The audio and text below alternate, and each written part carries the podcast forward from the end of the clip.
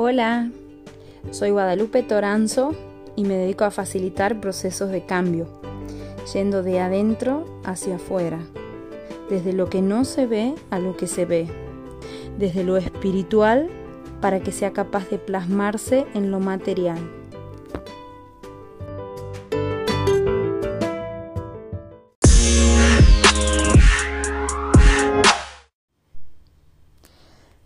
Parar cuando la comida es más que comida?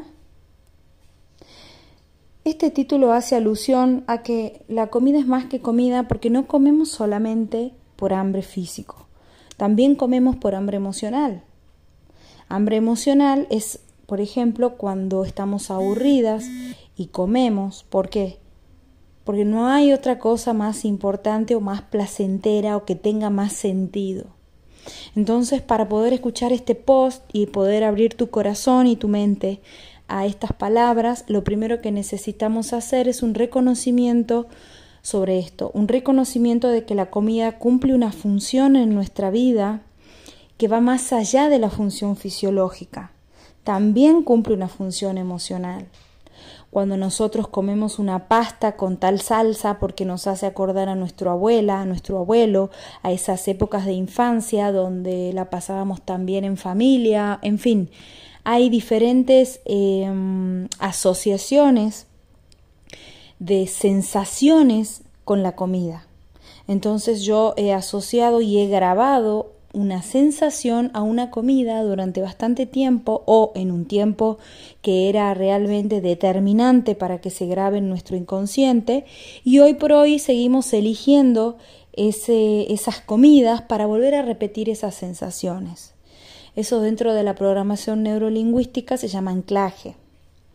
Nosotros podemos desprogramar ese tipo de anclaje o de asociación y podemos crear nuevas asociaciones. Eso es algo que se trabaja con la programación neurolingüística y sucede en el cerebro por medio de ejercicios que van entrando en el inconsciente y desprogramando o atenuando esos programas con tanta fuerza.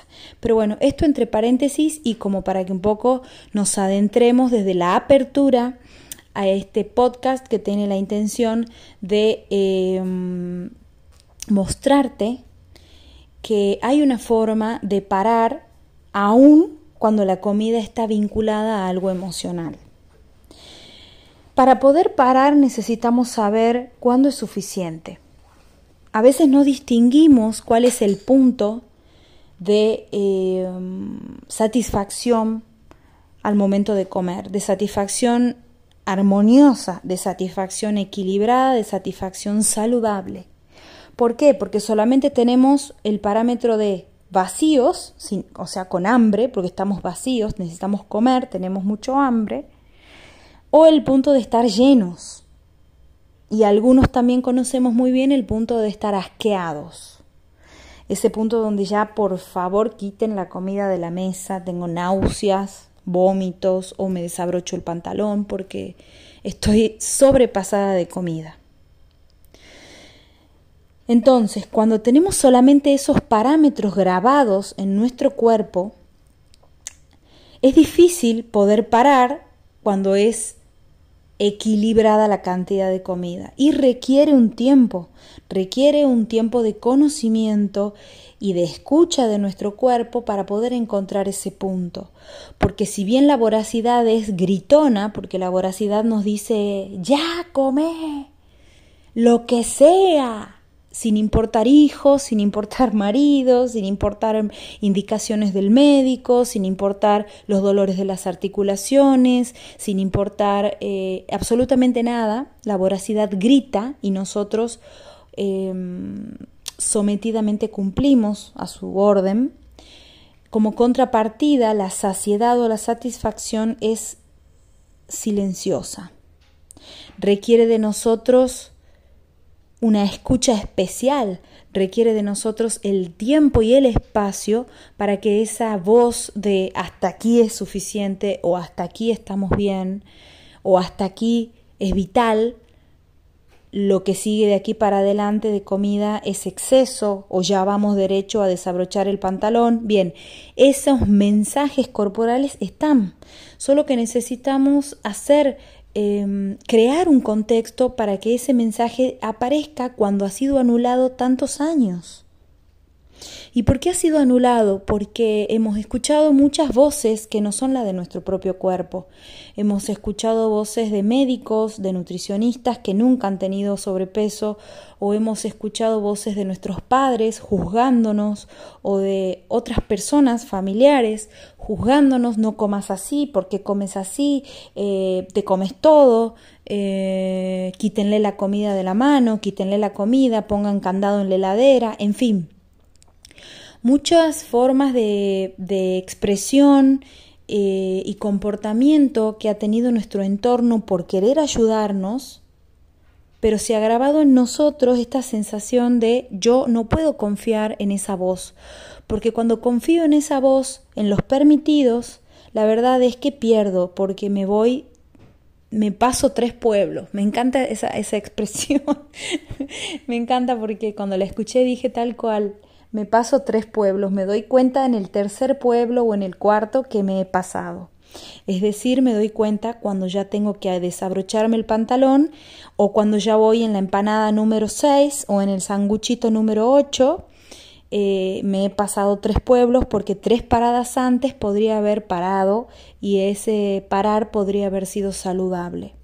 Por eso no tiene que ver con lo que se come, tiene que ver con cómo se come. Porque el no poder parar tiene que ver con algo emocional.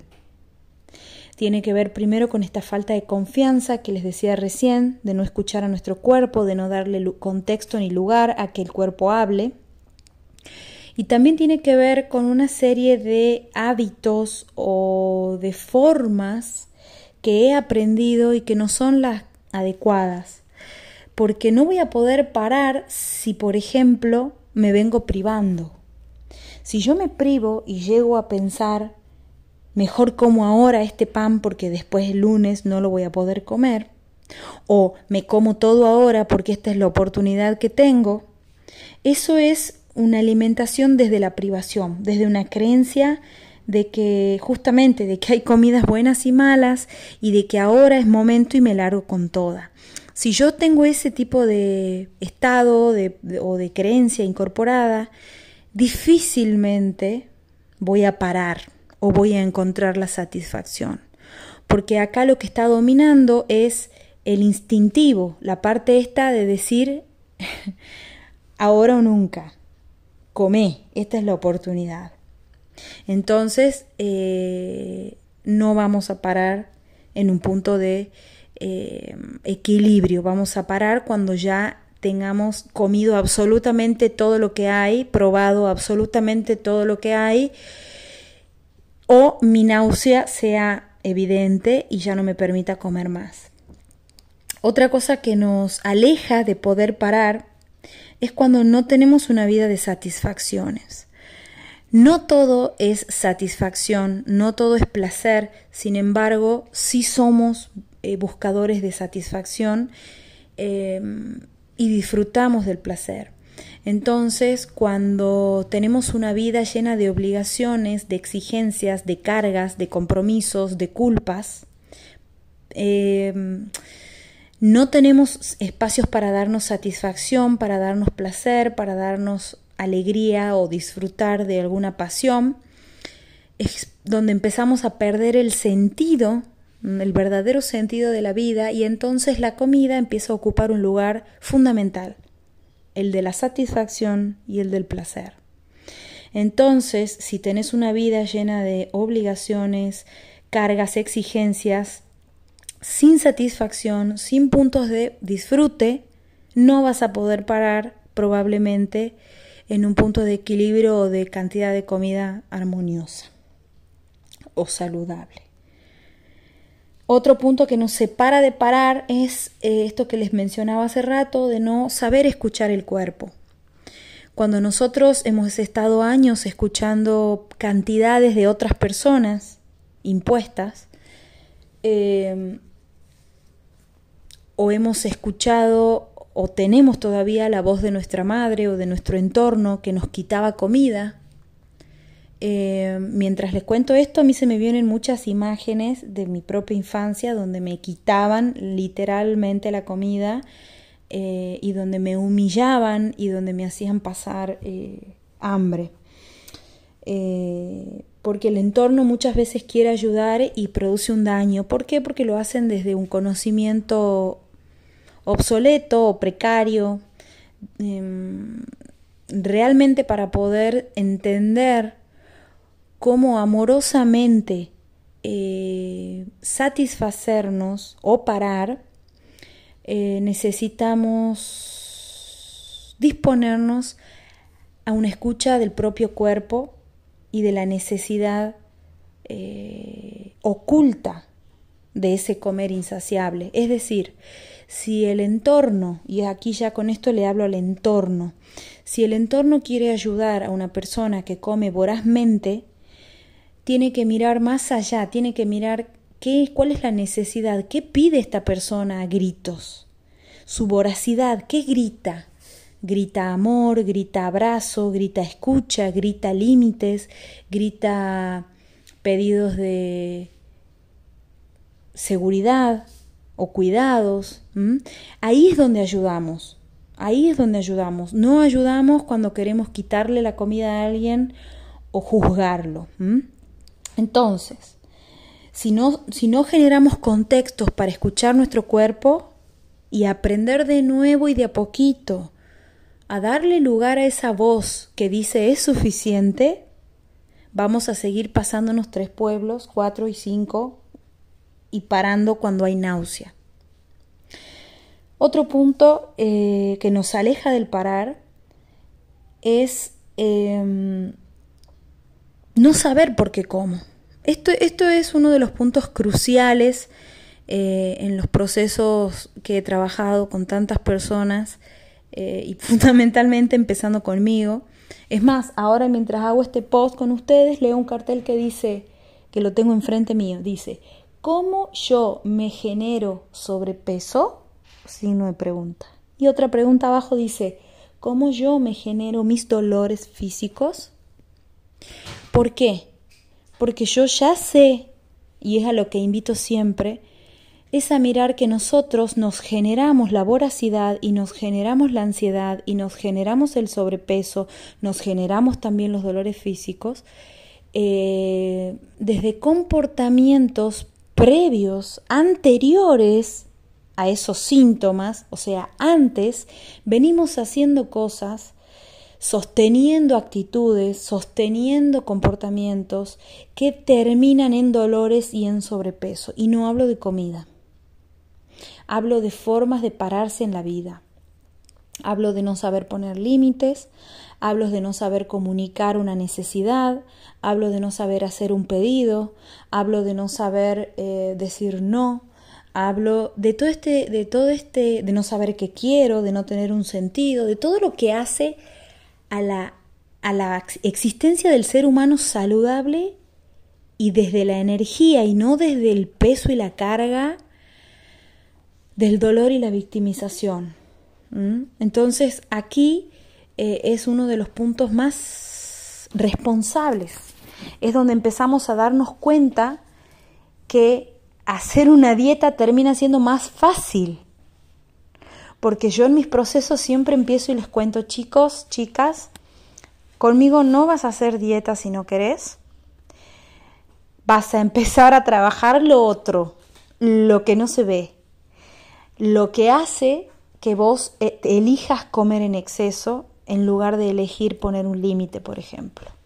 Bien, y ahí se desarrolla todo un proceso muy interesante, porque la persona empieza a ver qué es todo ese mundo interno que te hace engordar o que te hace vivir enojado, enojada o enfermo.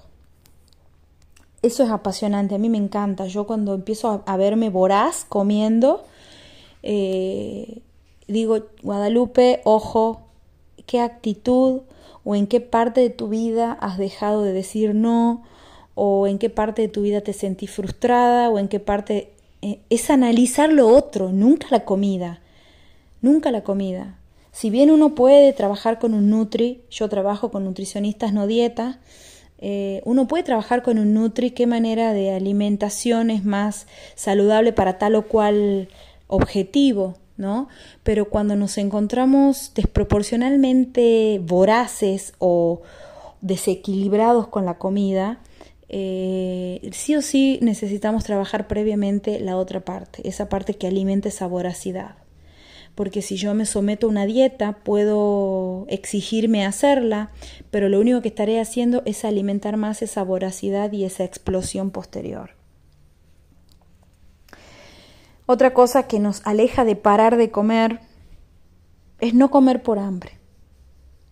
Esto nos lleva también a lo anterior, es no saber por qué comemos. Entonces yo antes de comer me digo, a ver, Guadalupe, esto está buenísimo, qué pinta. Pero ¿para qué estás comiendo? ¿Para llenarte de algo que no es comida? ¿Para llenarte por disfrute? ¿Para darte un gusto que vos sabés que tiene que ver solamente con el alimento? ¿O te gustaría disfrutar de esto pero también después seguir con tus otras actividades? ¿O querés estar liviana? ¿O querés tener energía? ¿Para qué? ¿Cómo querés terminar después de comer? Esa pregunta invita a parar, invita a escucharnos. Porque cuando, por ejemplo, me pasa que hay alguna celebración al mediodía, donde va a haber mucha comida disponible y va a haber un espacio de celebración donde yo voy a poder desbordarme sin darme cuenta, presto mucha atención a esto, ¿no? Al para qué voy a comer. Y eso me permite a mí definir si yo quiero seguir el resto del cumpleaños muerta en vida, enferma, sin energía, con una sensación de hundida en un pozo, o quiero seguir contenta, vital, alegre, disfrutar, poder seguir compartiendo alguna bebida o alguna otra conversación sin que esté pálida o con sensación de cama ya, por favor. Entonces, a ver, este post invita a mirar lo que nos aleja del parar, nos invita a mirar qué es parar, ¿no? Cuándo parar. Y también nos invita a ser más amorosos con nosotros, porque hay un mundo atrás del parar. A veces, la mayoría de las veces nos juzgamos por no haber parado. Y nos tratamos mal por no haber parado, sin mirar todos los detonantes previos que he alimentado para después estar frente a un plato de comida y que lo único que me importe es comer todo. Entonces, para no hacerlo más largo, te voy a invitar a que observes estas preguntas. Observes qué sería para vos suficiente. Y le preguntes a tu cuerpo, ¿qué sería suficiente en esta comida para nosotros? Hacete la pregunta nada más, no esperes comer 2 lechugas, no tengas exigencias ni expectativas, simplemente hacete la pregunta y la pregunta va a abrir conciencia.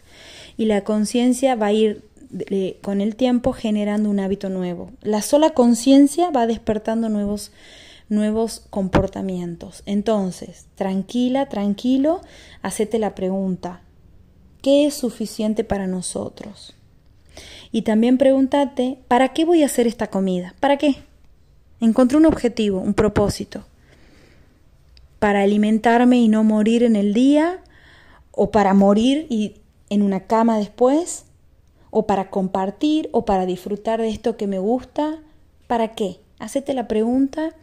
Te invito a que comentes, compartas, me mandes mensaje, me cuentes. Me encanta escucharte, me encanta leerte. Cuando se animan a preguntar, se abre un mundo de posibilidades para ustedes y para mí. Entonces, anímense, pregunten, compartan qué es lo que le va pasando cuando van haciendo consciente esta relación con la alimentación desbordada o anulada o sin sentido, ¿no? Sin un verdadero propósito, que en realidad el propósito del comer es vivir, ¿no? Fisiológicamente. Entonces, ¿qué nos pasa? Que nos alejamos de ese propósito y empezamos a comer por otras razones. Bueno, después vamos a ir profundizando en los próximos posts. No lo quiero hacer muy largo porque me interesa que puedas ir aplicando e ir comprendiendo y sobre todo ir sabiendo que hay muchos factores. Así que no te juzgues, no te trates mal, porque hay muchas inquietudes y muchos pedidos a gritos de nuestra alma en un comer voraz, en un desborde, en un atracón. Así que tenete paciencia, tenete amor y yo te voy a ir acompañando a generar contextos de amorosidad y de escucha de tu propio cuerpo. Podés contar con estos posts, podés contar con reflexiones en las redes, podés contar con procesos personales o talleres, podés contar con los vivos, podés contar con ejercicios que voy compartiendo. Todo va sumando a tu objetivo y al espacio en el que vos quieras comprometerte. Entonces, disfrútalo como yo lo he disfrutado, saborealo como yo lo he saboreado a este compartir con ustedes y te espero en el próximo post.